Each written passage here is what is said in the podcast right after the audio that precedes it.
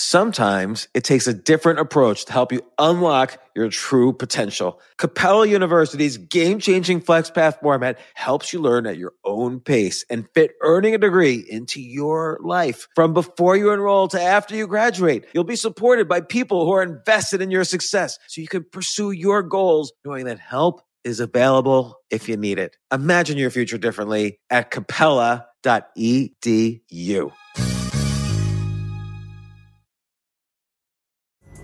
Pulling up to Mickey D's just for drinks? Oh, yeah, that's me. Nothing extra, just perfection and a straw. Coming in hot for the coldest cups on the block. Because there are drinks, then there are drinks from McDonald's. Mix things up with any size lemonade or sweet tea for $1.49. Perfect with our classic fries. Price and participation may vary, cannot be combined with any other offer. Ba da ba ba ba.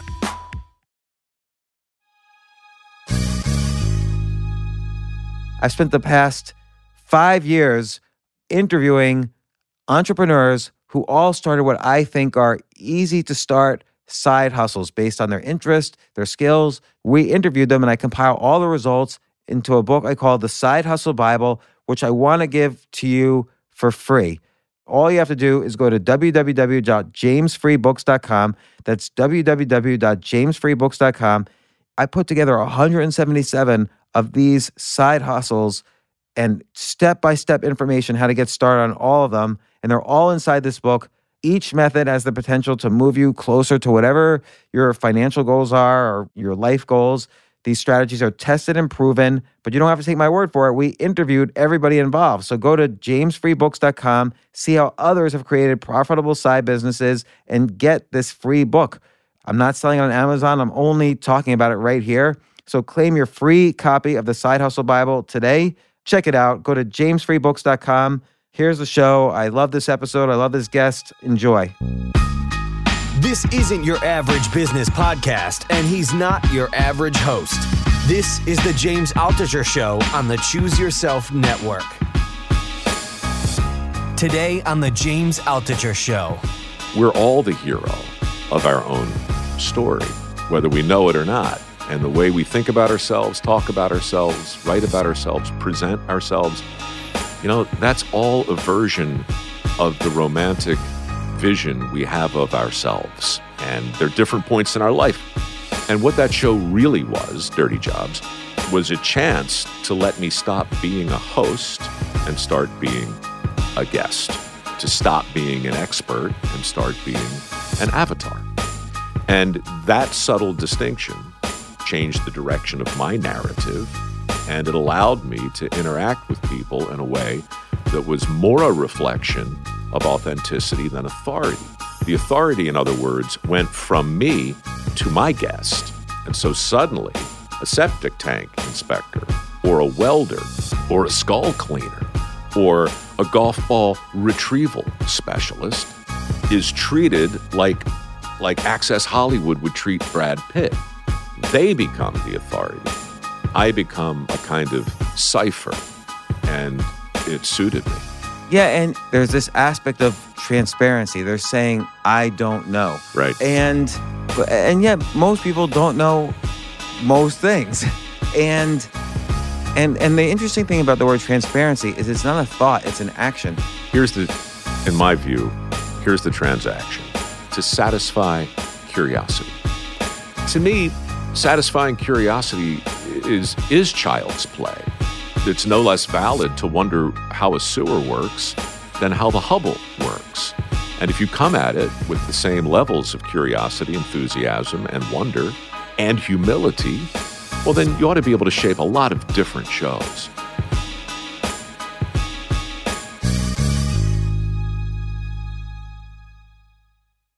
Mike Rowe, uh, I need your help. All right, what can I do? You've done so much great work. The show Dirty Jobs, where you you go in there and take on these jobs that were essentially horrible, jobs that people think they don't want, and yet are incredibly useful to society. You sort of underline the usefulness and underline how incapable you are of doing those jobs. Uh, that's kind of your main show you've been known for, but you've been involved in. everything from QVC to The Deadliest Catch to a million other shows that I didn't even know you were involved in until I researched this. But you've been a, a TV personality for a long time. You just wrote this great book. The way I heard it, it's and as soon as I started reading this, uh, because at first I opened it and I started reading in the middle, and I'm like, oh, this is like those Paul Harvey books. Yep. And like he starts off telling a story, like, you know, Jack was just uh, swimming after crashing his boat, and then you find out at the end it's John F. Kennedy or something like that. Sure. And so you have these great, brilliant stories of all these different people, same sort of stuff, but then you interweave your own autobiography, which I hadn't really known, you know, all the different details. And it was really fascinating to watch as you grew and evolved in terms of your standards and your career and your successes and your ups and downs. I didn't know about how you lost your first, you know, uh, the money you made from your first big successes and, and how you came back from that. So, but what I'm really, but the first thing I'm um, curious about is you're on QVC. That's your first big TV thing. And 1990, right? it, would- and I'll, I'll let you talk in a second. This is just like my way of doing intro. Uh, you're you're you're on QVC and you're hawking these just the shittiest products of all time, and you know it's hard. You, you, you're young, you want a career, but it's hard to weave authenticity and integrity with kind of like an opportunity like oh you could be on you know make money with this QVC thing and yet you did it. You and you did it in this ingenious way. Maybe this is a good way to start. Well, performance is the enemy of authenticity, or production is the enemy of authenticity. And What- everybody. what, do you mean production Well, I mean, in my world, um, everybody says they want an authentic experience. But if you look at the things that we do in television to make sure that authentic experience can't be achieved, it'll break your heart. From makeup to lights to teleprompters. I mean, is there anything more inauthentic than a guy reading a teleprompter who wants you to believe he's not reading a teleprompter? And yet, this is how we get most of our news from people who pretend to know more than they do. And if you look at all the constructs around them, they're designed to facilitate that deception. A performance is a deception. And I like deception. You know, I like I like acting. I like performing. But if you're going to make your living in the world of nonfiction, more specifically in the world of reality, then you have to at least comport with some prevailing definition of what nonfiction means and what reality is. I figure in a world of nonfiction, you're not supposed to do the things that get in the way of an authentic experience. And back in those days with QVC, I, I hadn't given this much thought. I just realized for the first time in my life, I was on live television, uh, expected to talk extemporaneously about products that looked very much as though they'd been purloined from the midway of some condemned carnival from those machines, you know, with the claw that bring stuff out. And, and I mean, these were things that didn't sell in prime time. And suddenly at three in the morning, I'm being asked to pontificate ad nauseum about them. And so I did the only thing I could do when I realized I didn't know what I was doing. I looked into the camera and said, I do not know what I'm doing. And I introduced myself to the to the viewers and said, I'm new. My name's Mike. This is the health team infrared pain reliever. According to my blue card here, uh, you can have one for $29.99. I don't know what it is, and I don't know what it does. And if you have one, call the number on the screen and ask for Marty, the producer. He'll put you through, and maybe you can tell me what the damn thing is. And that's the honest to God truth. Those were my first words out of my mouth on QVC, and the phone lines exploded. oh you had didn't you do a product or two right before that like maybe even that same first evening Mm-hmm. where you were you were trying to Yes. And that was my first shift. Like, Yeah. I tried. I tried with the Amcor negative ion generator to explain the importance of, negative negatively ions? charged. I, yeah, I tried because, you know, I, I had a little bit of knowledge and I thought, oh, I'm going to share my knowledge, my knowledge bomb, you know. But 20 seconds later, I had told you everything I knew about negative ions and I still had seven minutes and 40 seconds to go.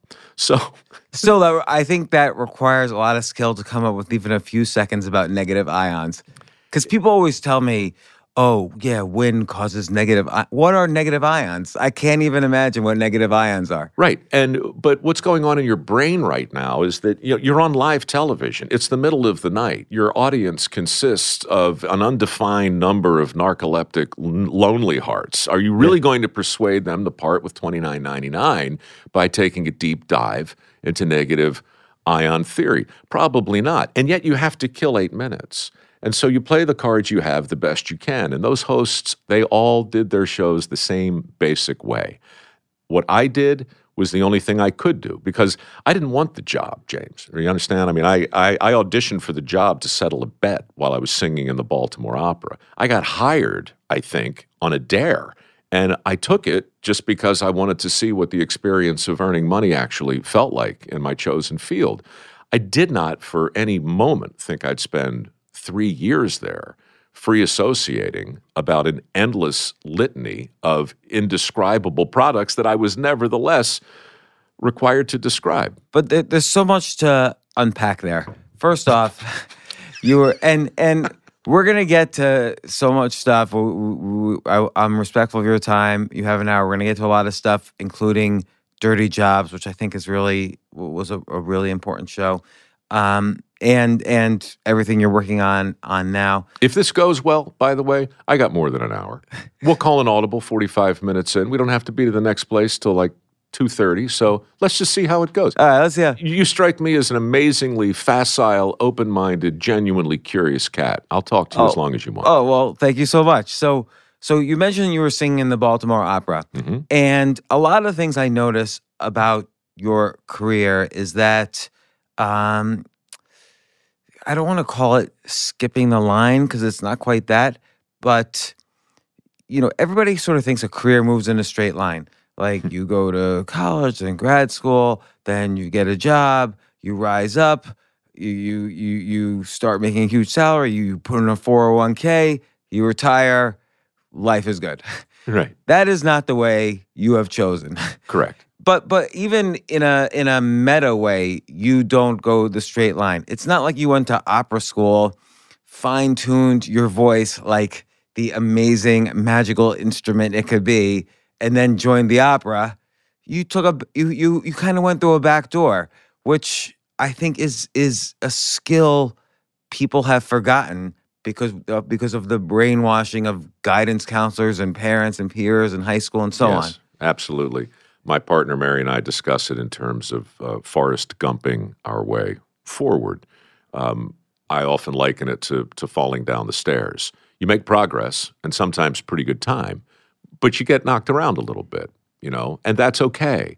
I personally, I realized when I was 17 that I was not going to do any of the things I thought I was going to do. I wasn't going to be the guy I thought I was going to be. What did you What did you initially want to be like when you were seventeen? Well, I grew up next to a magician uh, named Carl Knobel, who was my grandfather, and he wasn't a you know uh, make the rabbit disappear magician. He was the kind of guy who could build uh, a house without a blueprint magician. He went to the seventh grade, but he was brilliant.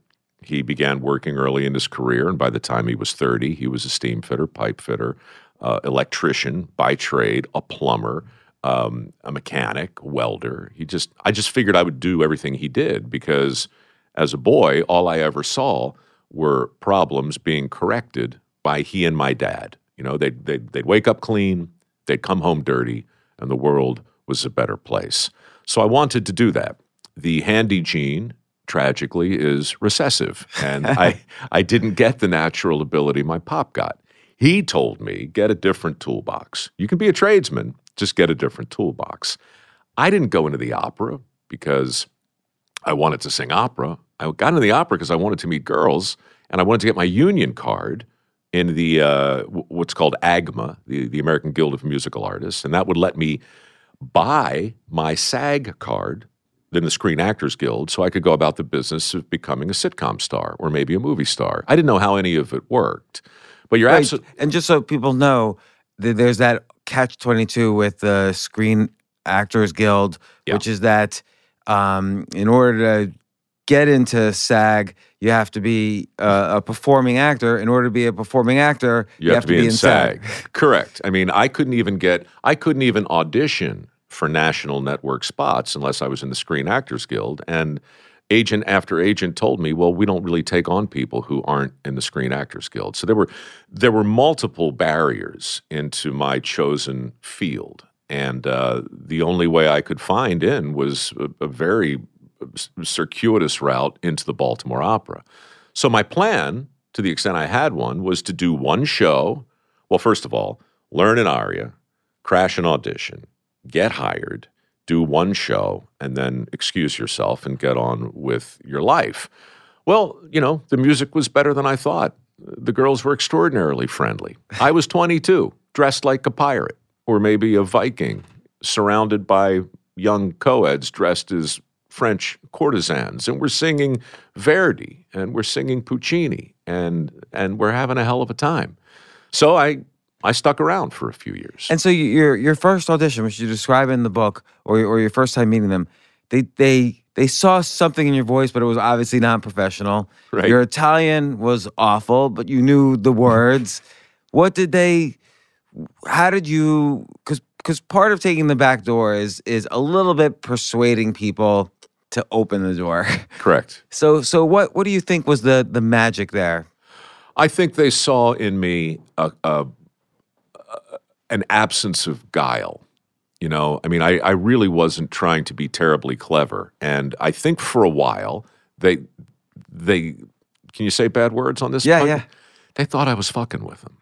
Honestly, I think there was this guy named Michael Gellert who uh, was a barber shopper, and I and I knew him through this weird barbershop harmony society.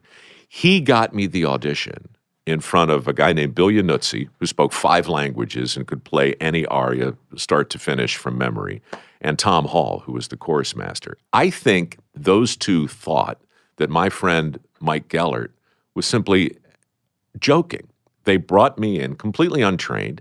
I had a decent voice. I could carry a tune. I had memorized the shortest aria I could find from La Boheme. And Bill started playing it, and I immediately stopped him. I said, Mr. Yannuzzi, that's a, that's a bit higher than I rehearsed it. Could you take it down a key or two? Can you play it in a different key? I said. He said, I can play it in any key you wish. Which key would you prefer other than that which Mr. Puccini desired? so, you know, they just think I'm messing with them, but I'm not. And I, I, I sung that aria as loudly as I could, as as as well as I could, which wasn't very good. But at the end of it, um, they realized I wasn't. I was serious. I really wanted a shot, and I think I think what they heard was a certain amount of potential, and then a couple of things I couldn't control. Uh, I was young, I had a low voice, and they were in desperate need of people with both those qualities. And so the stars just lined up and they gave me a shot. But the joke was really on my friend, Michael Gellert, when Bill Yannuzzi said, He is your responsibility, Mr. Gellert. Our plan and our hope is that he shall attend a series of rehearsals and the, in the immediate near future suck considerably less. Well, and you stay with them for three years. Seven. That's uh so so again, it's not that you tricked anybody into anything. It's Nope. not that you uh avoided opera skill school. Like clearly you got training on the job. Yep. Um and this was legitimate. You they wouldn't have kept you there for so many years without you, you know, being up getting up to par. And I think that there's an important lesson that it, it's not about uh, uh, th- there's many ways to get to a goal, and I think your whole career sort of exemplifies that. You know, what is attractive right? I mean that's a question and and anybody can ask it of of anyone but in the hiring process it's still for sale. Uh, i don't mean in a physical way but i mean what what qualities are attractive? You know who do you want to surround yourself with? Um, in general i think curiosity is attractive. I think enthusiasm is attractive. And I think a willingness to be in on the joke and find the laugh, or at least acknowledge, acknowledge the possibility that there's that there's humor in virtually everything. I think that's attractive. And um, you know, I I wasn't trying to be terribly calculated about it, but looking back at it, you know, as an employer myself today, you know, what would I respond to in a in a prospective employee? I would respond to me 35 years ago, 30 years ago. I didn't know my ass from a hot rock, but I wanted to learn. And I was genuinely curious about the business I was applying for. I had no references to speak of, I had no bona fides, but I also made no apology for it. And my guess is also if you had been completely rejected, it's not like you would have said, Oh, that's it. I can't get my SAG card. You would have tried, this was essentially an experiment. Correct. And you would have tried another experiment. And I think experimentation is something that's the, you know, I think I think repetition is often valued in our society over experimentation. And so you, you get the college degree and then you send out 50 resumes to be to an accounting firm and hopefully one of them picks you. But there's lots of again, there's lots of experiments one can do. It's it's worse than repetition. It's a kind of soul deadening um, uh, um, duplicity and derivation. I mean, we mentioned network news before. Why why does all local news look the same? Why does everybody sound the same when they're on the radio? Um, why? Why does so much FM sound the same? Why, why does so much music sound the same? Why does so many talk shows look the same? And why do so many reality shows follow the same format? The answer has something to do with what we reward and what we discourage. And it has something to do with the way we mitigate risk today. So if you're if you're a producer and you, somebody shows up to your office like I did with a pilot for Dirty Jobs once upon a time, and you look at that show, all you really see, if you're interested in extending your career, all you see is risk because you don't see a show that looks like other shows. Now, if you greenlight a turd that resembles other turds and that turd fails, you don't get blamed for greenlighting something that looks familiar. Anybody could make that mistake. But if you greenlight a turd that no one's seen before, then you're going to lose your job. So the podcast industry is not going to be so different either. In fact, it, it might already be suffering from the same kind of sameness. You know what I mean? It's because Yeah. we because we don't we we we want to make safe bets, whether we're running a hedge fund or whether we're greenlighting a show or whatever it is. And so I I think real opportunity exists on QVC certainly for 21 hours a day every day the viewer could see the same basic host doing the same basic thing in the same basic way. Now at 3 in the morning you got me. And I wasn't nearly as radical as people remember me. I was just surrounded by such breathtaking sameness that I could put one toe over the line and I would sound like Howard Stern in the morning. But you know what's great is you created almost your own genre on QVC, which was, you know, you have all like you said, you have all these people at three in the morning watching you, and what do they want? Maybe they want the products, but what they really want at three in the morning is human contact. That's it. And that's what you gave them. You said, call me if you know about this product. So you let them do the job for you, but you also you, you basically made them the hero of the story rather than the product. You invited them into the world of the extraordinary. They could call you, and now suddenly they could be on TV. Correct.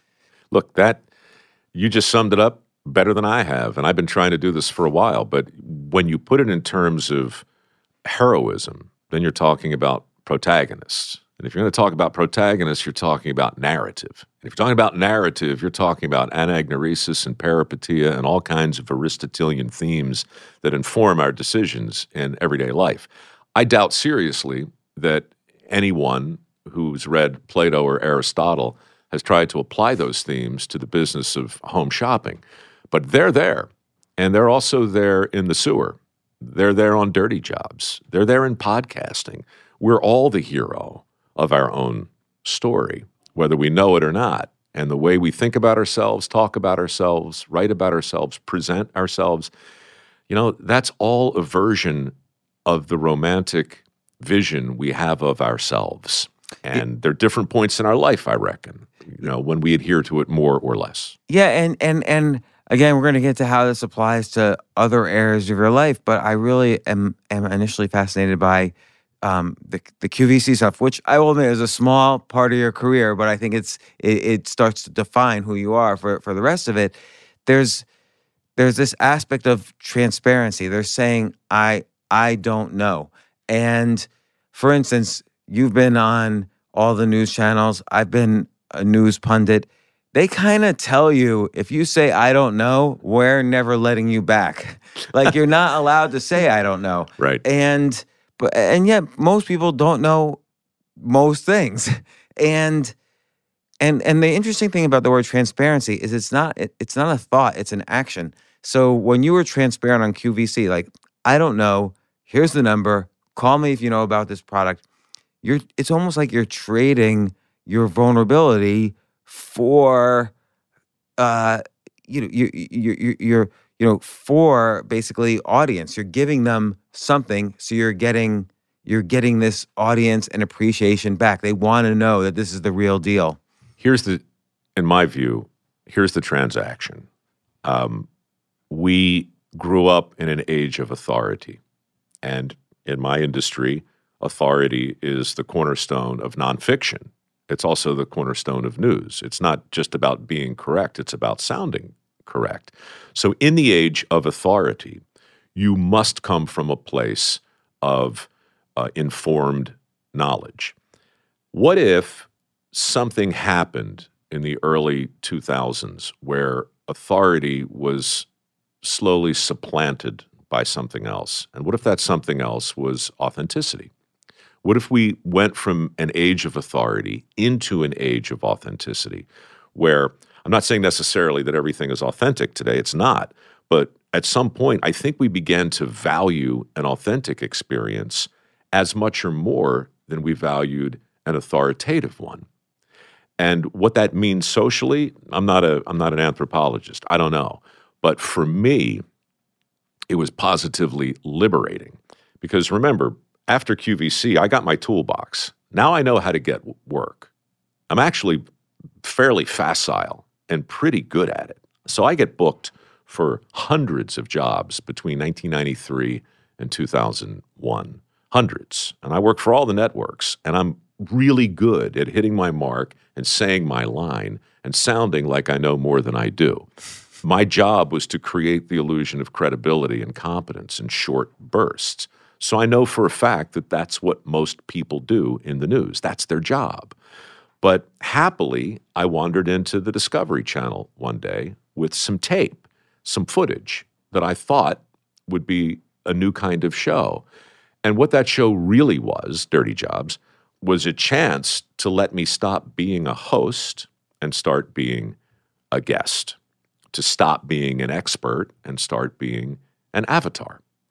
And that subtle distinction changed my own view of my own heroic self. It changed the direction of my narrative, and it allowed me to interact with people in a way that was more a reflection of authenticity than authority.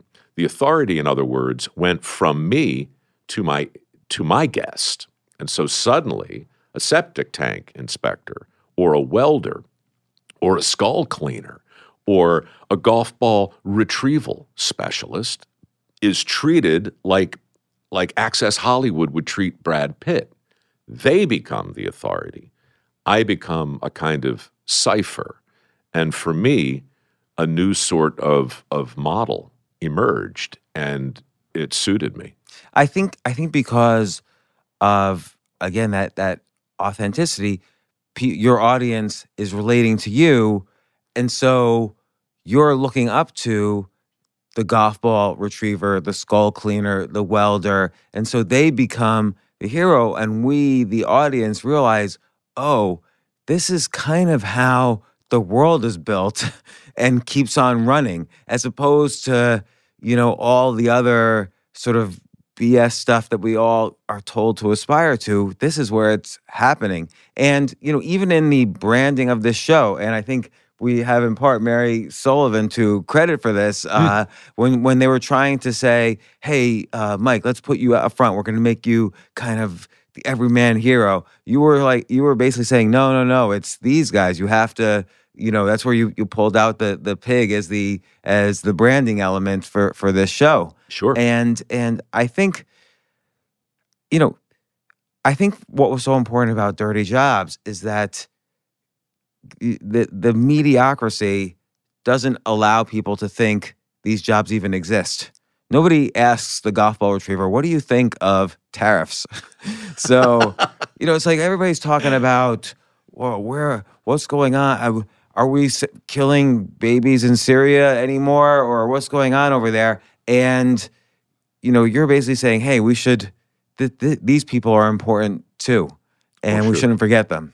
Yeah, I mean the the pig on the pedestal, you know, and you're right. It was it was Mary who said, "Listen, if you're if you're going to do a different kind of show, why would you allow it to be promoted in such a predictable way? All the tropes, all the bromides, all the platitudes, you know, of the you know the blue collar apologist, the hero working guy. That there was a lot of pressure to embrace that kind of iconography, you know, um, but at the time, uh, Mastercard or maybe Capital One, I think Mastercard was doing "What's in Your Wallet." You know, they're still doing that campaign. My question was, "What's on your pedestal?" So the pig, you know, rather than uh, highlight a specific worker or myself, a pig, you know, a pig who makes the ultimate sacrifice, every, you know, countless times a day for our breakfasts um, and and various other, you know, things. Uh, put put that creature on a pedestal, and I'll stand next to it on a white cyc and extol the virtues of work and promote my show next to a pig. You know, visually, it's gonna it's gonna make you stop. Well, not only did it work, but when that pig shat itself uh, during the promos, and s- some of the most spectacular uh, lower GI tract failures I've, I've I've ever seen, certainly among porcines and all species for that matter. Um, you know, that was just delicious. You know, to stand next to a pig crapping in a national promotional campaign while I'm trying to describe what my show is, and while the pig is actually showing you what it is from a pedestal. I mean, come on, metaphorically, that's some pretty high cotton.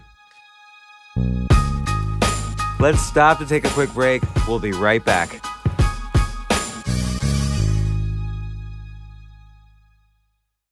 This is sort of a rhetorical question, but would you rather be busy or be productive?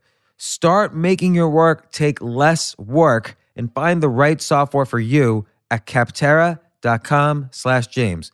Listen, Capterra is the leading free online resource to help you find the best software solution for your business, no matter what you need. With over 1 million reviews of products from real software users, discover everything you need to make an informed decision. Search more than 700 specific categories of software, everything from project management to email marketing to yoga studio management software. No matter what kind of software your business needs, Capterra makes it easy to discover the right software fast. Join the millions of people who use Capterra each month to find the right tools for their business. For instance, if you need to, to find a way to build an email list and then market that email list and manage that email list, I've used it to check out all the different software packages. What do they offer? What are they changing? What are the new features? It is so valuable. I can't recommend this enough before you make any software buying decisions. Visit Capterra.com slash James for free today to find the tools to make an informed software decision for your business. Capterra.com slash James. Capterra, that's C A P T E R R A dot com slash James. Capterra software selection simplified.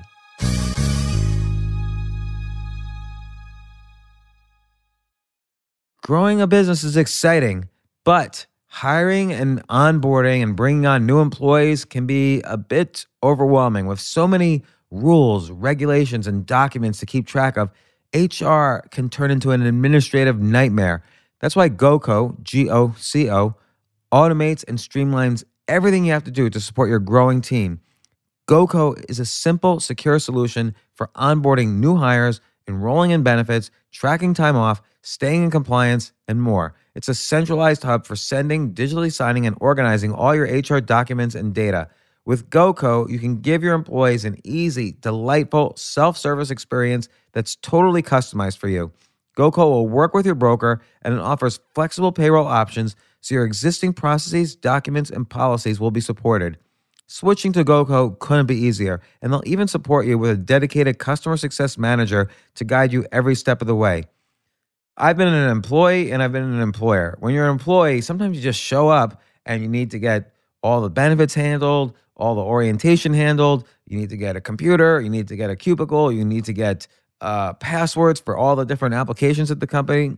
I've had to deal with this again as an employer as well, and it's just confusing and complicated. I wish I had had something like GoCo to help me again, whether I was an employee or an employer, because both sides of this are not easy. So again, you could try it forever for free. There's no catch and no credit card required. Just go to GoCo, G-O-C-O dot I-O slash James, GoCo.io slash James to get started. That's goco.io, G-O-C-O.io slash James to get started.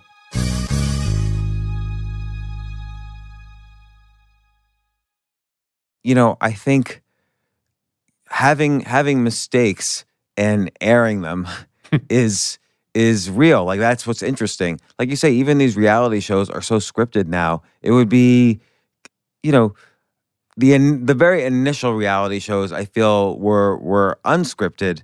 Let's even take um, like HBO's Taxi Cab Confessions in the '90s. Those were very, from what I can understand, those were very unscripted, and it just felt so much more poetic as opposed to kind of the high drama and let's call it even like lipstick drama. Like everything's just painted up and and and we get the drama that way. And like you say, there's there's there are reality. The funniest thing is that there are reality show writers.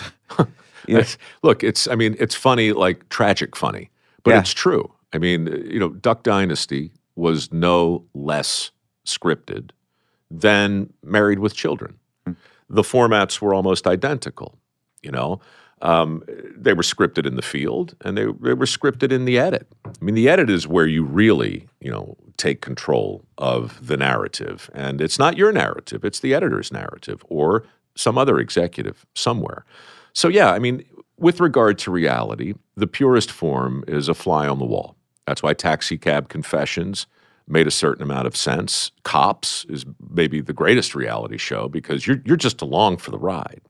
So, what I try and do in the shows I work on is make sure th- that component is present. And we don't do it as well. I used to call it a behind the scenes camera. And then, of course, you've heard the expression breaking the fourth wall. But none of that really works anymore. Today, it's about ignoring the fourth wall. You can do whatever show you want to do, but if you're working with me, you have to be all right with a documentary camera coming along and simply chronicling the entirety of the process. Now, I don't know to what degree I'm going to use that footage, but I'm going to use it in some way, shape, or form. I'm going to make sure the viewer knows that we're making a show. And they're going to get to know the camera people, and they're going to get to know my producer. They're going to get to know the people who are a part of the team, because that's what that's what making TV is, especially in the world of nonfiction and reality. Now, if you're going to make Game of Thrones, get it right. You know, I don't want to see a guy holding up a fake dragon in the background. I'm I'm along for the fantasy. But if you're going to call it reality, and if you're going to ask me to spend time with real people, and if you're going to tell me that you should get to know these people for whatever reason, then don't bullshit me. Show me the people. Show me the business of meeting them, and and let me connect the dots for myself as a viewer. Well, even the episode of Dirty Jobs where you have to, and you, you document this in the book, where you have to kind of climb up the bridge and go over the, I don't know what you call it, you have to walk 15 feet on the, the bar. You- mm-hmm. How high, high, how high up were you? 680 feet. 680 feet. You didn't have the safety line. You Right. had forgotten it. Yeah. And you were scared. Yeah. And I don't know, if you had fallen to your death, that would have been great reality TV. Well, it would have been a heck of a moment. So- um, you know, uh, we wouldn't have been repeating it much, it- but it'd be a fine way to go out, I suppose. Um, yeah, that was the Mackinac Bridge over the Straits of Mackinac, connecting the Upper Peninsula and the Lower Peninsula in Michigan.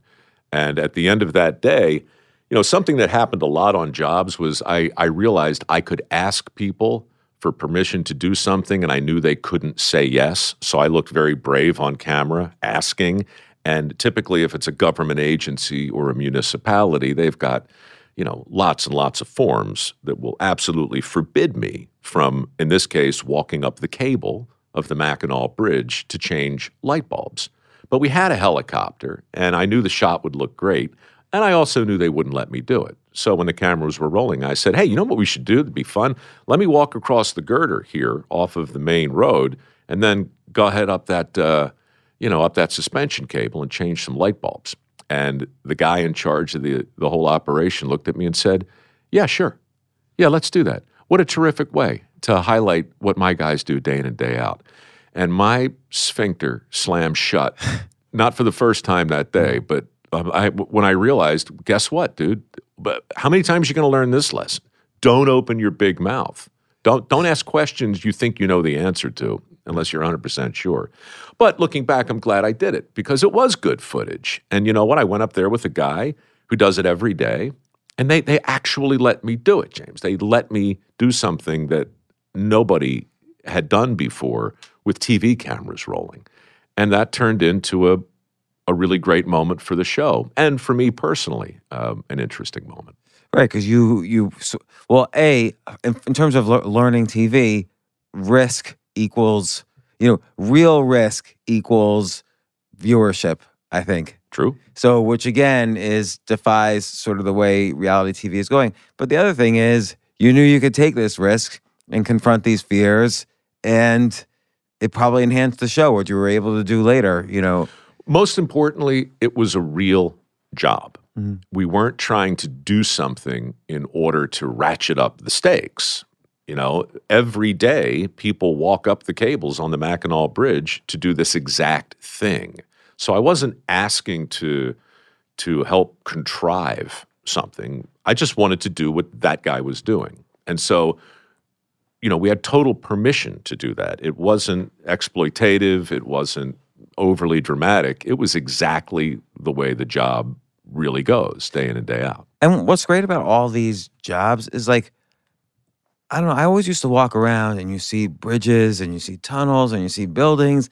And I, you always sort of think, or I always would think, good thing the world is finished.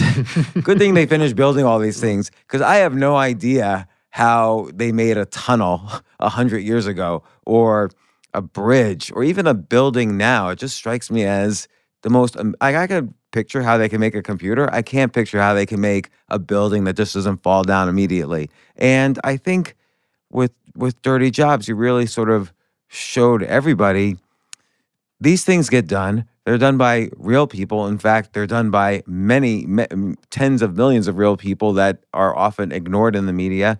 And by the way, it could pay well. Sure, they can pay well.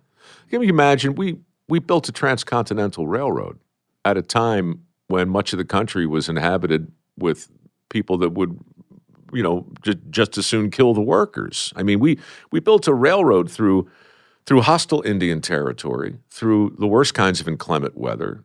We burrowed giant tunnels through huge mountains. We went over some of those mountains. I mean, it's just it's just miraculous. If you're not if you're not gobsmacked by that, then then you haven't really read what it took to do it.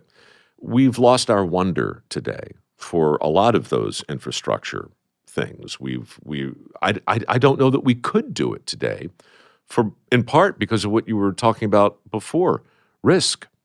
You know, we just can't accept the risk the way we used to, and so we don't build anywhere nearly the way we we used to build. And we can have a conversation about whether that's smart or dumb, you know, but our priorities have certainly have certainly shifted. And and and we don't, I think, I think because of the way we process risk as a society and the way we have elevated safety as a society into what I believe is sort of a, a false position, I think we've created a lot of unintended consequences that aren't good. I mean, you look at it. I mean, there's always the theory like, why do we have so many peanut allergies now? As in, in part, is because everyone is kind of, you know, using wipes on their hands every three seconds and stay away from anything that could have an allergic reaction at all. So we, we don't get immunized at an early age to these things. Now, and you you mentioned uh, how in your family there was you know you, uh, you, there was plumbing, maintenance, building, fishing, all of these things, and you and it was a recessive gene, and you were joking about the recessive gene, but it's really true. Like if if I you know my kids don't want to be plumbers, not that there's anything wrong with it, but it's just I did not value that growing up. So my kids now don't value that other than they want it to work, but they don't want to do it. Sure. And uh, I think we lose the desire to be good at being handy, being good with our hands, being being able to fix things. Look, there's something about the relationship between that which we resent and that w- which we depend upon, right? And the more we depend upon a thing, the more likely we are to ultimately resent it. This this phone, right? I mean, I use it all of the time. And when the battery dies, it's outrageous. Yeah. You can put a man on the moon, but you can't make a bat, right? It's just like I am I'm I'm offended to my core all of a sudden. And it's not the fact that I that I got there, it's the speed with which I got there. I live in Northern California. I was out power went off for 4 days a week or so ago. And you really want to see what the species is you really want a, a uniting moment. Watch a wealthy part of California come to the immediate realization that A, they don't have power, B, they can't get it, and C, they don't know how to fix it. They don't have a generator, they don't have the knowledge. The minute you realize the degree to which you depend on those lights coming on when you flick that switch uh, is about the same speed you'll start blaming either PG&E or the lineman Right. or the government or anybody but you, right? Because the more you depend on a thing, the more likely you are to resent it. When you flush the toilet and the turd doesn't go away, by God, something must be done. How, how could this be? Right. And it's and at the same time, it's the most terrifying thing in the world because you don't know how to do it.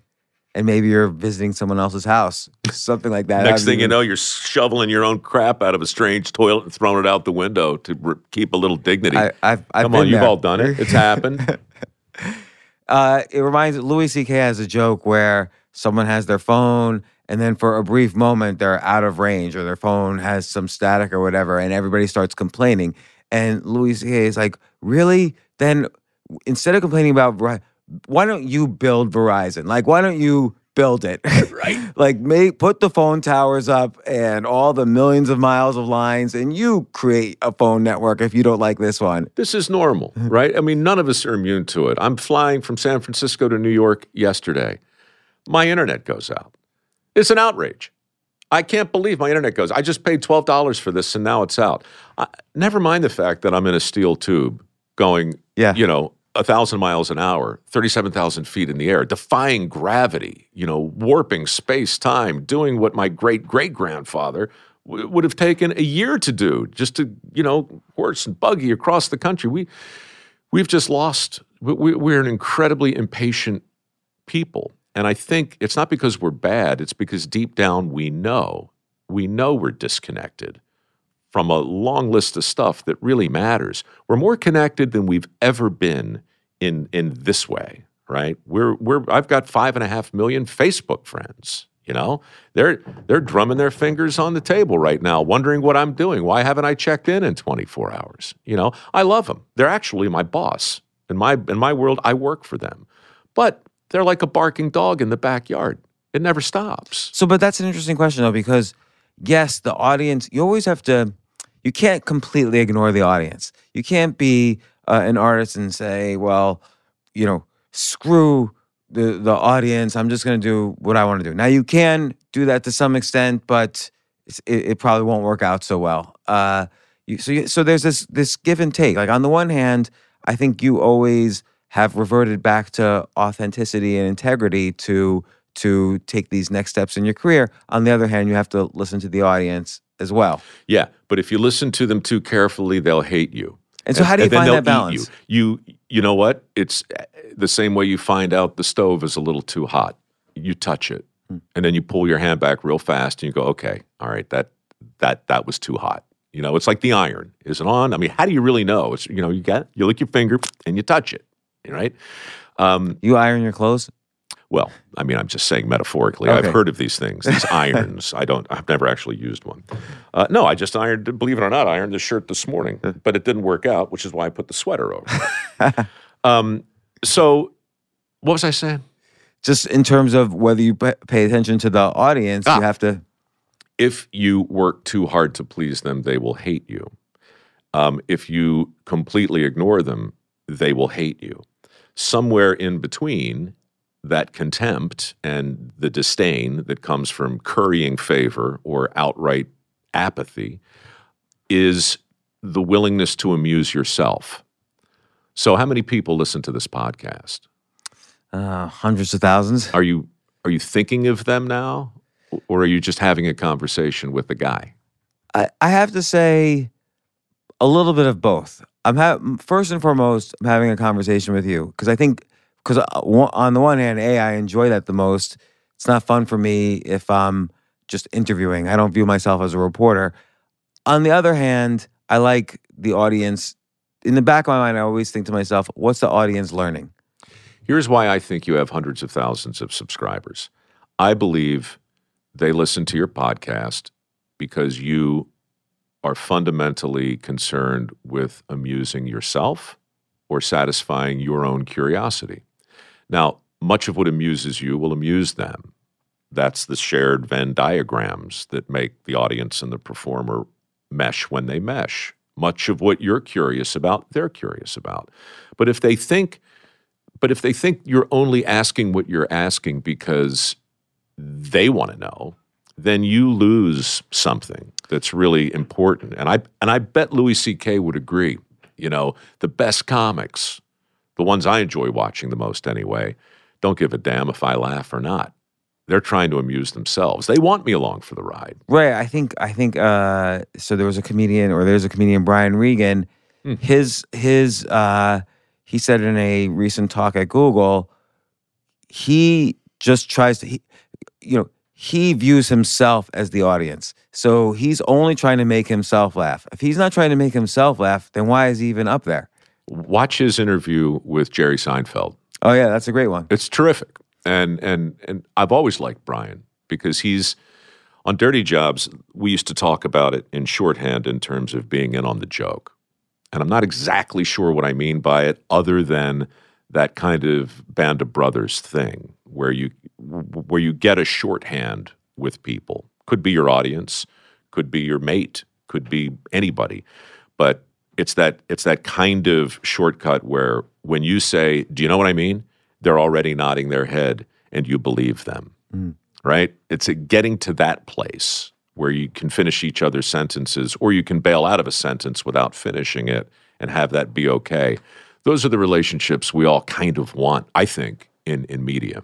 Well, think about it, a- and not to keep going back to QVC, but I think again, there's a lot of seeds there that that blossomed into other things. But look at your interaction, which you describe in the book with uh, Joan Rivers. Mhm. So you have this really honest interaction with her. You're not, you know, even though she's, uh, uh, as you mentioned, like an icon, and she's going up there, kind of hawking her jewelry line. She's very honest about it. Like this is fake, you know, 14 karat, whatever Yep. and and you're very honest with her about what you're doing and and so out of all the choices she could have made when she had her own show on CBS she chose you to be her co-host Not only did she choose me, she insisted QVC hire me back after firing me for the third time in three years. By the way, personal record. Um, so yeah, she she went to bat for me uh, in in every way you could, and she didn't really know me. We only met twice in person. She you know we'd pass in the night. You know, Kathy Levine was the woman she always did her shows with. I was the guy, you know, she would do walk-ons with you know, or I'd walk onto her show sometimes, just very, very briefly. But we liked each other, and mm-hmm. I I admired her immensely. And for whatever reason, look, she's a shit disturber, and and she knew she knew she was a jagged little pill, and she knew that you know she was literally selling hundreds of millions of dollars worth of costume jewelry, and QVC uh, was desperate to have someone of her stature on on their air. But Joan didn't fit the mold. And she gave me, and this is a recurring theme in my life and in, in the book too, but she gave me the first look at real cognitive dissonance that exists in media. When you have when you have a hit that doesn't comport with your own brand, then you have an existential dilemma on your hands, whether you're a media company or uh, a political party. You know, and, and QVC had to figure out this woman is so far outside the bounds of our G rated box. What are we going to do? Are we going to kick her out of the box or are we going to change our standards a little bit to allow this to, to work? Well, you know, companies deal with that every day. Broadcasters deal with that every day. Discovery had to deal with that when Dirty Jobs became the hit they didn't want. Um, Why didn't they want it?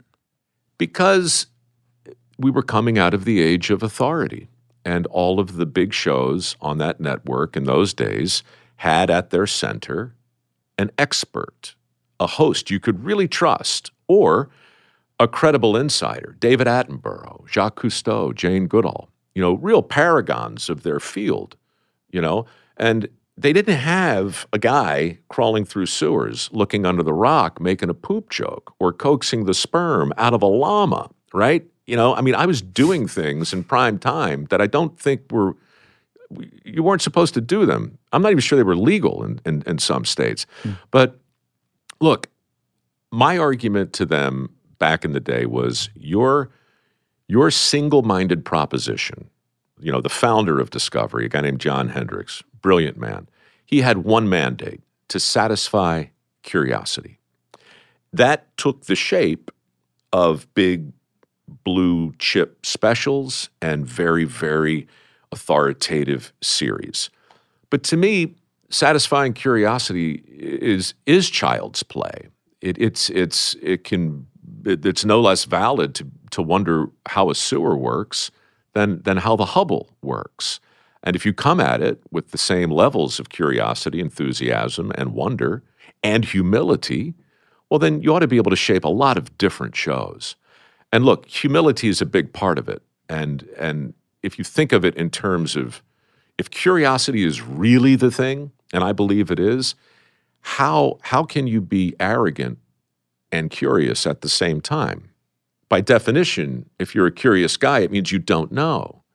So if you're approaching everything you do from a state of good natured ignorance, and if you're looking for enlightenment, and if you're genuinely curious, then you really can be the viewer and you really do get permission to be wrong. Well, and this this brings to the the book. So your your book again is modeled it's it's it's like half autobiography but half you telling stories of these other people in this Paul Harvey style. Now, to describe what the Paul Harvey style is again, it's you start off in a story where someone's having some problem, some complication, some disruption in their life, and they slowly begin to solve it.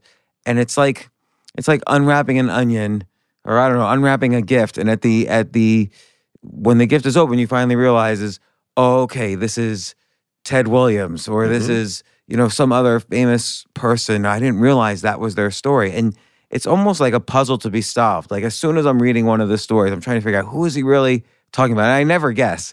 Like you have that this one story where you talk about two brothers who are torn apart when the when the buffoon was elected mm-hmm. and they end up not speaking to each other, blah blah blah. I won't I won't spoil the story, but you have it's not what you think. Right. It's not what you think. That's always the case. It's not what you think. Mm-hmm. You even lead down the path. You know where you're leading people down, but it, it, it's not what you think. But then you do what Paul Harvey didn't do, which is you show what you've learned from each story, how this particular story, the story of Ted Williams, inspires you to this other thing in your life. Like here's a guy who he says something really fascinating to you. This is a guy, the only guy in history to have batted 400 in his in his career, and and you asked him on your last day at QVC, no less, you ask him, what would you bet today? And he says 270, maybe 275. By the way, I liked how he was so accurate. Yeah. Maybe 275. Like, maybe 275, right. You know, one half of 1% difference. Like,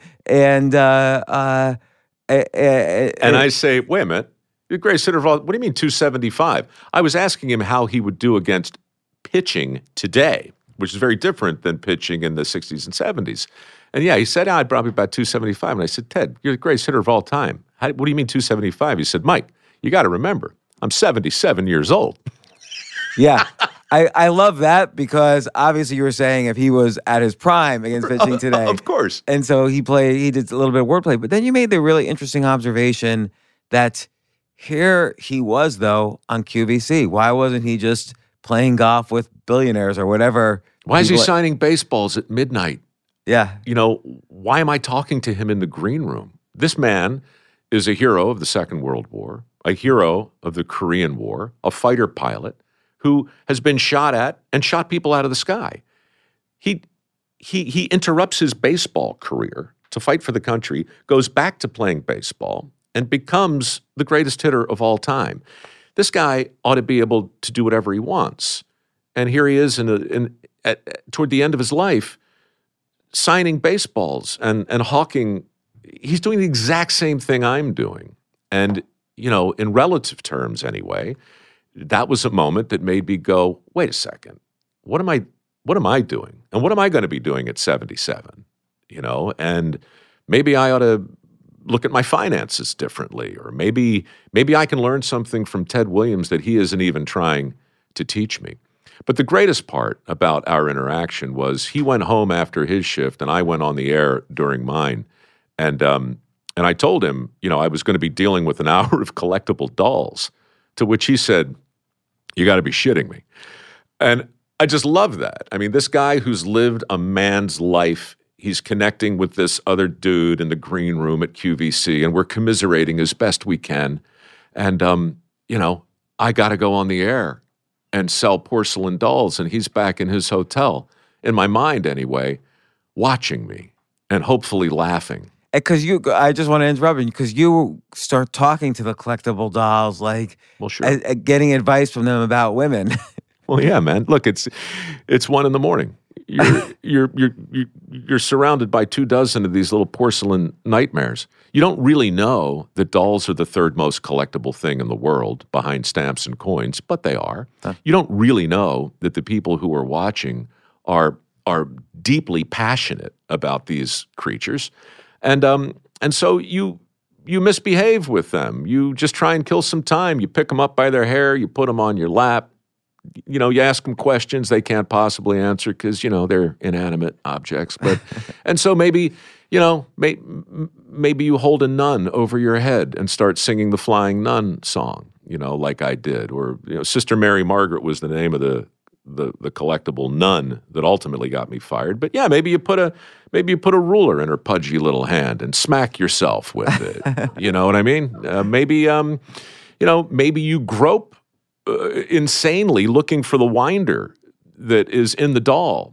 You know, because if you wind up this particular nun, she sings "Climb Every Mountain," which you can't believe, and yet there it is, right on the blue card. And maybe that winder, against the laws of God and man, doesn't come out of the area between her shoulder blades, where a sane person would put it, but maybe it maybe it comes out of her ass, right? Right. So so so this and how you act on dirty jobs and how you you you built this career, I would say it's very much you're being yourself. Hmm. and what is what is sometimes people say to me, "Oh, just be yourself." Like for instance, I perform. We're we're we're in a stand up comedy club. I perform downstairs five or six days a week. And when I first started out, people would say, "Be yourself." That's the worst advice possible. What if you're an asshole? situations. Right. Or what like if someone told you the first time you're on an opera stage, just be yourself, it doesn't mean anything. No. like what are you gonna do? Sing ABC? Bill Cosby used to say with regard to cocaine, you know, I ask people, why do you do that? And they said it, it intensifies your personality. And he says, well, what if you're an asshole? You know, Which he may have found out. which he might have found out. yeah. Right. So so what what but you do seem like you you you revert to your strategy for when you're on the air and and what's appealing to your viewers is it, it very much seems like you're being yourself. So what what does that mean to you? Well, Brian Regan is partially right. Mm-hmm. You know, but I think he might go a little too far because mm-hmm. he's trying to entertain. He's putting himself in the audience's place.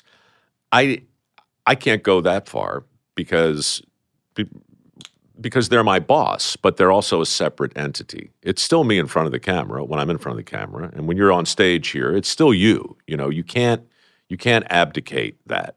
You have to find that weird balance.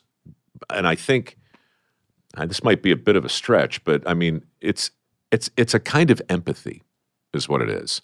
And empathy is in short supply today. Empathy is not sympathy, you know, but being able to to put a bit of yourself into the audience is really important. And I think it's important too for the audience to be able to put themselves into the performer. Uh, total sidebar, but I saw something a few years ago. I saw a play that was performed in the woods. Uh, and the play had a full orchestra that was this is, it was it, it was basically an original musical and it was put on for an audience of about 400 men hmm. in the middle of the woods in the middle of nowhere. Full orchestra. It was an amazing performance. It was amazing. I mean it could have been on broadway. It was that good in the middle of the redwoods. And after it they took the score and they took the, the play itself and they threw it in the fire, never to be done again. And they do this every year. They put on an original play and they treat it with all of the care that you would see a Broadway show, uh, and and then they burn it. And at first, I thought, God, what an incredibly indulgent, weird, stupid thing to do. But then I realized what it does is it makes the audience the only people who can now remember that night. They're the witnesses. They were there, they saw it. It's their memory, and they can share it with whomever they'd like. But it was such an interesting way to sort of fuse a performance with an audience. And it was jarring to see it. And I still can't decide if it was more indulgent than interesting but it made an impression. I like it because it also shows that idea shows that ideas are not scarce. Mm. Everyone always thinks this is my play, this is my work of art. It's it's got to be preserved in a museum or something. Mm. And but the reality is we're creative creatures. We should be. And when one thing goes, another one starts. And I look at all the different opportunities you've had and you haven't put them on pedestals. You know, you've host how many shows altogether have you did you host in the 90s? Oh, maybe a 100. Right. And so you weren't like when one got canceled, did you think to yourself, uh, my guess is no, but you could tell me if I'm if I'm wrong. You didn't think to yourself, "Oh, that was my one chance. That show was the best. That was the best thing I'm ever going to do." Not only did I not think that way, I would have been mortified with a hit. My my business model was based on failure. It wasn't based on success at all. Um, I write about Travis McGee, um, who's my fictitious hero. John D. MacDonald created this character back in the 60s, 21 great books, great pulp fiction. He's the central character. Um, among other things, he's a guy who, who, who takes his retirement in early installments I mean, he literally says that. That's how he works. He's a he's a recovery expert. He's the guy you go to if the cops can't help you get your fortune back. Somebody swindles you, you're screwed. You get McGee. He keeps half. So what he basically does is he comes out of retirement to help people. And then he goes back and starts enjoying his retirement again. And and I just thought that model combined with my grandfather saying get a different toolbox. I thought those two things smashed together what would that mean? Well, that would mean me going to Hollywood and New York to affirmatively look for opportunities that were so poorly conceived and so hopelessly doomed that no amount of luck or talent could possibly salvage them. The trick for me was to do a good job to the point where I'd be hired again, but not attach myself to anything that looked like a winner. Therefore, I was able for 12 years to stay as busy as I wanted, to have as much free time as I wanted, and to work in a way that it was utterly on my terms. And this was terrific, you know. The only problem was with that whole model is that you can't care about anything you do. You have to do your best, but you just can't give a damn about the job itself. But once you started Dirty Jobs, though, that was something you cared about. And, and that lasted, you know, many seasons. It's still in discussions. Yep. You know, you're still constantly breathing new life into into the idea, into outlets for it. So, but but but that's where you made it work. You know, after all these years' experience with TV and different TV shows, you you, you had figured out a formula that worked for you. Well, I figured out a new identity, not a formula. I figured out that I wasn't really a host. Mm-hmm. You know, spoiler alert, but basically, the book gets you to a point where a baptism of, of, of a kind occurs in the sewer of San Francisco. And with a little help from an army of roaches and a rat the size of a loaf of bread, uh, I was redeemed. And, you know, I found out that I wasn't the host I thought I was. I was a guest, I was a perpetual guest. That distinction is the only thing that happened that, that changed everything. and you were curious. You know, you were curious about these jobs, and that's what created. That was kind of the fuel that fired this show. Like, I, just felt like, look, at that point, you know, I didn't want to spend the rest of my life working on stuff I didn't care about.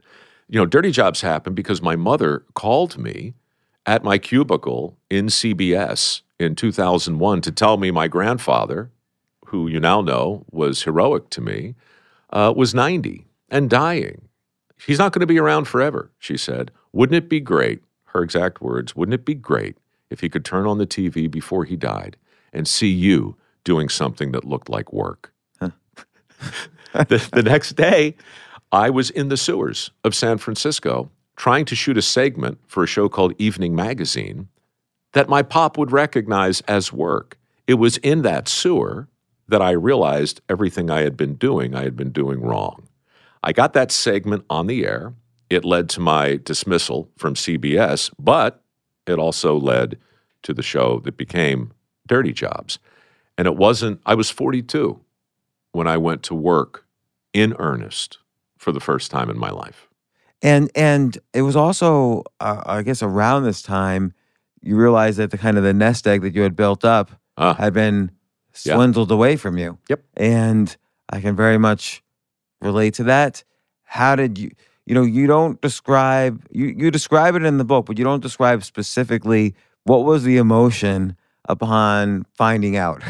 Well, it was very similar to the feeling on the Mackinac Bridge when I became acclimated to the heights, right? So it works like this you walk up this giant suspension cable, and when you get toward the top, you run into these stanchions.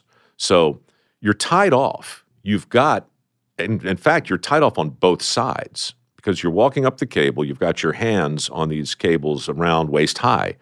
But when you come to the stanchion, you have to unhook yourself so you can get to the other side, and then you unhook the other one. And you start making time and you start making better progress, and you pause along the way to change the light bulbs. Now, the problem for me was I was doing the job, but I was also aware that there's a helicopter out here with a camera, and I've got a camera on my helmet. I'm trying to film the show while I'm doing all these other things. And so I stopped thinking about uh, what I was doing and started thinking how I was doing it, which is another big lesson we could talk about. And in the midst of all of this multitasking, uh, I look down and I see a ship. It must have been 200 feet long, but at that height, it looked like one of the ships on Battleship. It looked like this big, you know. And um, I was like, man, I'm so high in the air. And in that same moment, I realized I wasn't tied off. Now, here's the interesting thing um, nothing changed. I didn't fall off the cable. I had no intention of slipping, but I simply wasn't tied. And when I looked at that little tiny boat and realized I wasn't as safe as I thought I was, my sphincter once again slammed shut for the second time that day. That feeling was the exact same feeling I had when I realized that the money I thought I had invested, that I thought was in a series of well diversified portfolios, didn't even exist. It had all it had all been scooped up in this giant, awful Ponzi type scheme. Nothing changed because I don't spend money. Th- These these clothes I took from uh, the last shoot. I don't own much. I never did, and at that time I owned nothing.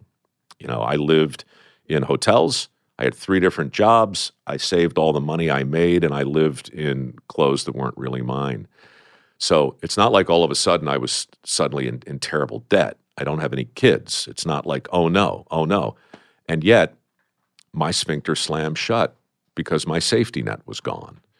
And it was really interesting to lose everything financially and go from, you know, a seven figure portfolio to 0.0 is really no different at all than being on a kind of tightrope or a suspension cable and realizing that the net you thought you had isn't there. On the one hand, nothing changes.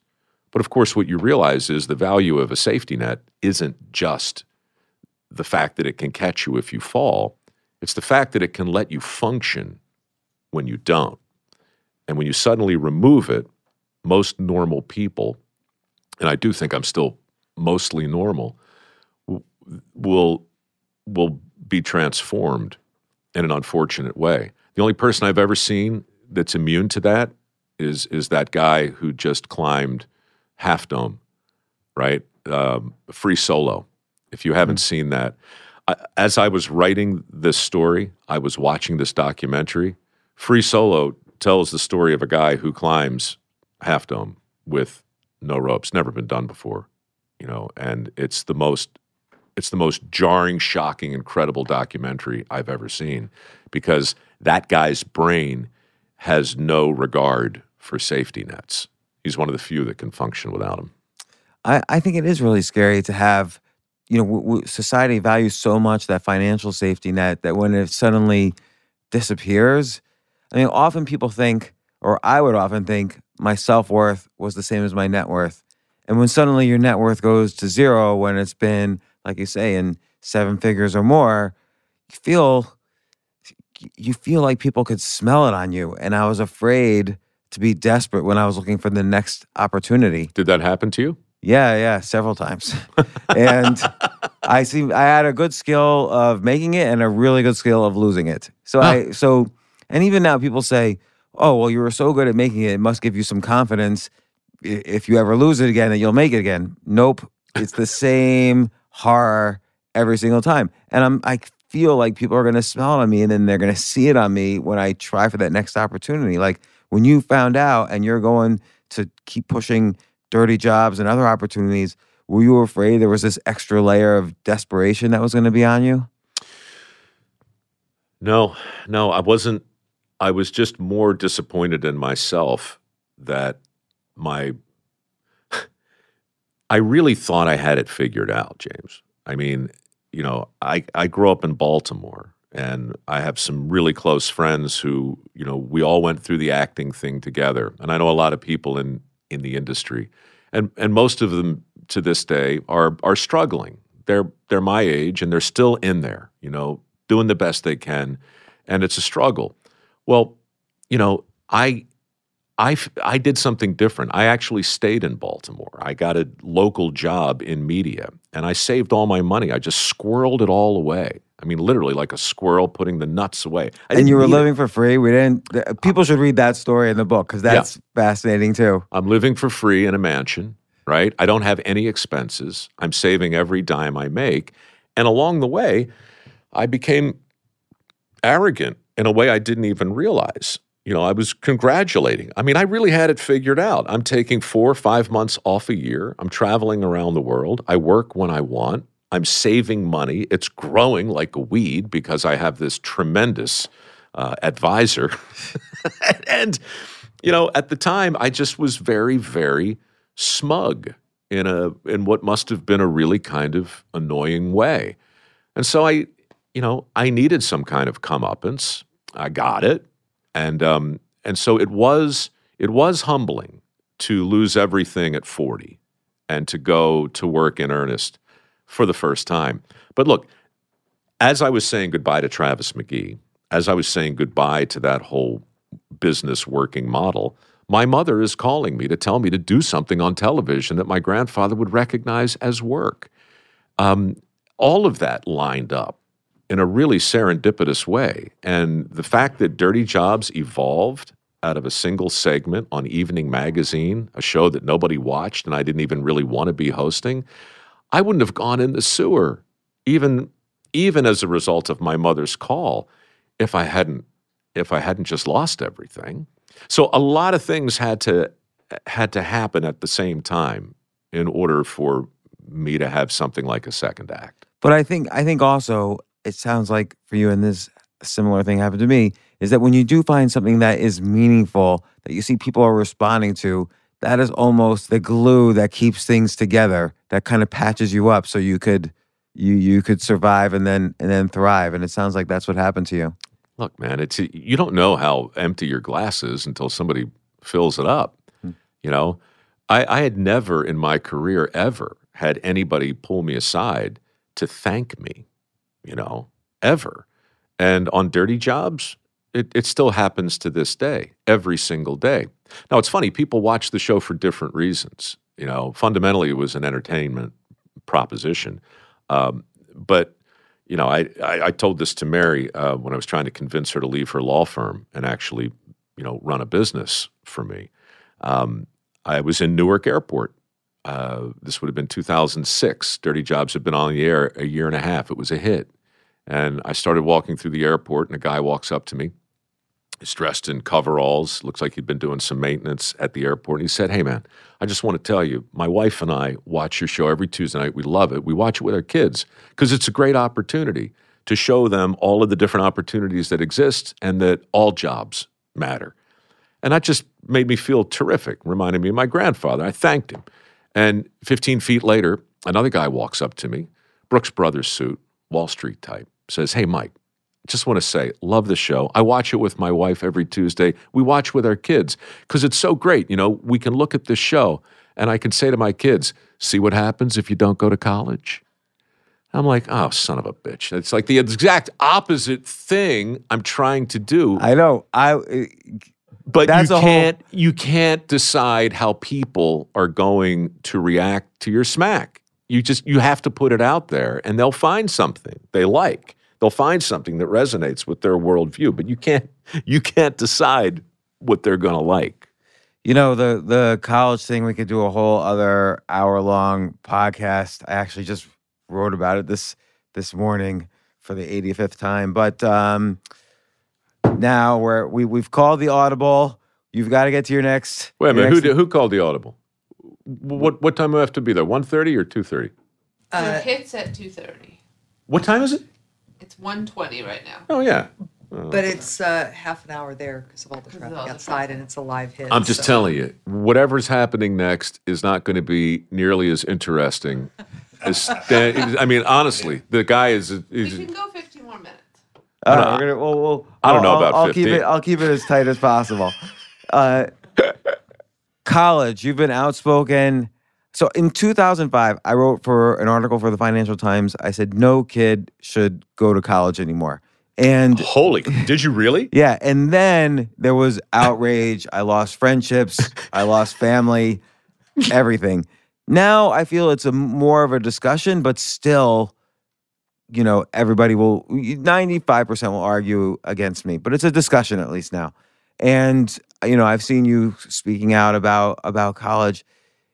It it really makes no sense to me why kids are going to college now. Be- But I'll let you. you Look, it's whenever I talk about this, what comes back over the net is Mike's anti-education, which is I'm- ridiculous. I'm not. I, I mean, I, of course not. If you don't have an education today, uh, you are screwed. But an education is not purely the purview of a four-year degree. Never has been, and hopefully it never will be. But in the late 70s, uh, college needed a PR push, and it got one. Unfortunately, the PR push came at the expense of every other form of education. And so college became a cautionary tale. You know, if you don't go to college, then you're going to wind up over here with some vocational consolation prize. So we set the table in a really jacked up, binary, stupid way. We put incredible pressure on a whole generation of kids to borrow whatever money was necessary in order to get their magic paper. early on in this interview, like five or six hours ago, you said um, you laid out a chronology of how events typically work, but you left out one thing, the first thing. What we tell kids to do today, first and foremost, is decide what they want to be. Then, right, then you go through the process of borrowing money, going to school, getting your degree, interviewing, blah, blah, blah. And then, if you're fortunate, uh, all your dreams will come true because you will get your dream job and then you'll be allowed to be, to be happy. Uh, that whole narrative is upside down and backwards. But while we're telling kids that, while we're encouraging them, encouraging them to borrow whatever it takes, um, we're ignoring a whole other list of viable opportunities. We're also taking shop class out of high schools at the same time. Is there a better way to tell a kid uh, what's meaningful and meaningless than by just removing it from sight? So we took the arts out of the vocational arts. Vo- Votech turned into shop. We walked shop out behind the barn, shot it in the head, got rid of that, then we watched the skills gap get wider and wider and wider and kept telling kids that those opportunities were beneath them while we put historic pressure on the same generation to borrow whatever it takes to get the magic ticket. When people ask me why college is so damn expensive today, I say, well, how can it not be? We freed up a bottomless pile of money. Now we got $1.5 trillion in student loans on the books. The unemployment rate for college graduates today, I just read the article coming over. It's nearly 4%. The average rate's 3.6. Your odds right. are worse with a degree. People are going to start talking about that real soon. And those guys who you lost friendships over are going to feel really stupid in the next I, I would say the next couple of years because the chickens are coming home to roost. They have to because just everyone talks about income inequality. Why do you think it happens when you're pressuring, you know, 50 million kids to get into more debt than a generation has ever gotten into. By the time I, I met someone the other day, he was going into his junior year, was already $100,000 in debt. And I said, What are you majoring in? He said, Business. I said, Well, I think you need to switch majors. business 101 don't get $100,000 in debt yeah. before you start yeah. having a business with profits and yeah, there's there, nothing. There'll be no profits. Right. We're going straight to insolvency. Right. And and and you you know, you mentioned the point of this skills gap. Again, what was the country built on? It was built on innovation. It was built on all of these skills that literally built the country. And this is this is the biggest societal challenge, I think. It's a it's a scandal. It's a scandal. And you know what? I I'll bitch about millennials along with anybody else. They're an easy target, but but we're we're the clouds from which the snowflakes fell. We did this. We set the table. We told them the best path for the most people was the most expensive path. And then we stepped back. And when you look at things like the varsity blues scandal that's going on, and when you look at, there's just so many things about the college experience that don't have anything to do with learning. And there's so many things that are going on at college right now that are antithetical to education and and the Constitution.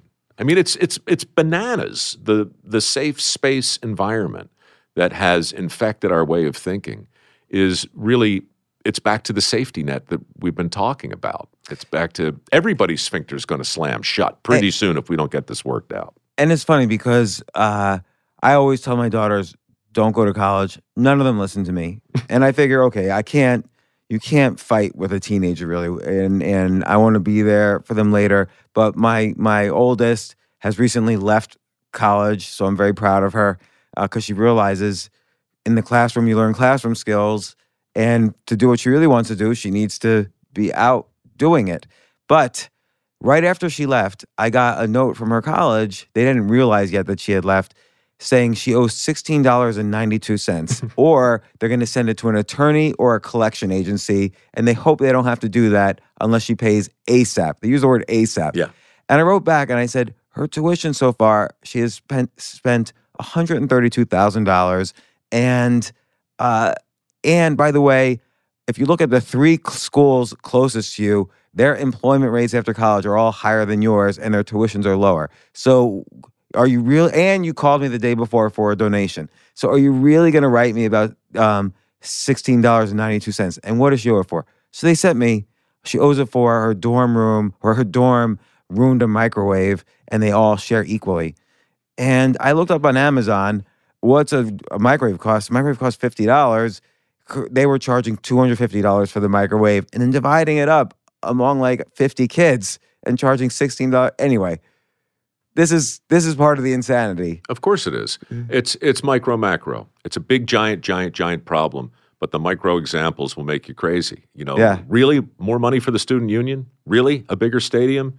What are- what are we talking about? This thing that we each have in front of us right now, th- this miracle gives us access to 95% of all of the known information in the history of the species. The access right now that we paid for when we went to school, that was a big part of the tuition, right? You know, you, you want to be in front of people who have access to the knowledge that, that we need. Well, we're those people now. I just watched a, a lecture from MIT last week for free. You can do the same thing with Yale or Brown. It's all out there. You know, the information is there. I'm not comparing. Look, my experience in college was invaluable. I finished in 1984, two years at a community college, a year off, and then a, a couple of years at a university. I got a liberal arts degree. It cost $11,000. The exact same experience today is 92 grand. In the history of our country, nothing has ever become more expensive more quickly. Not, not real estate, not health care, not food, not energy, nothing.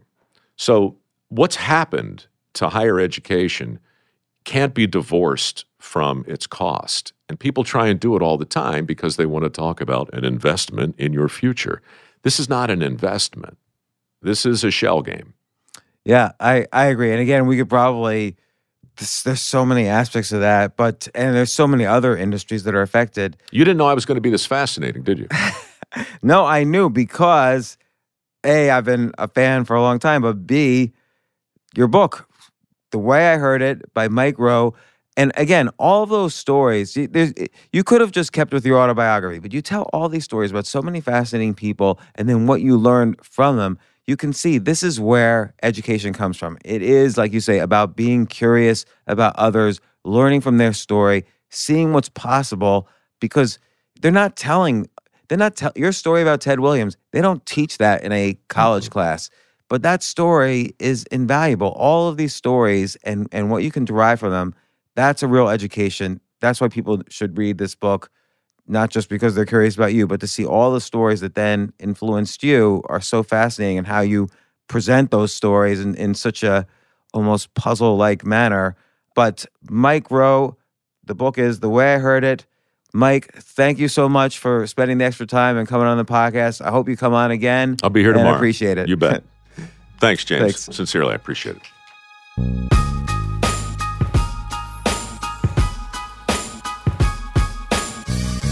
Wait, wait, wait.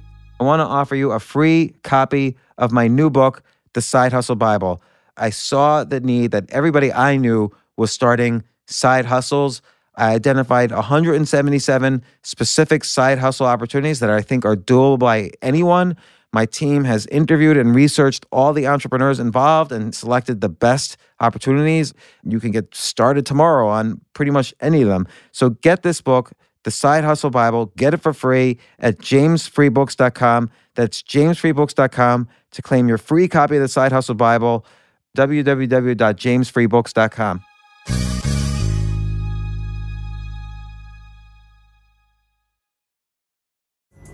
Pulling up to Mickey D's just for drinks?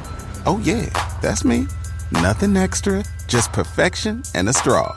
Coming in hot for the coldest cups on the block. Because there are drinks, then there are drinks from McDonald's. Mix things up with any size lemonade or sweet tea for $1.49. Perfect with our classic fries. Price and participation may vary, cannot be combined with any other offer. Ba da ba ba ba.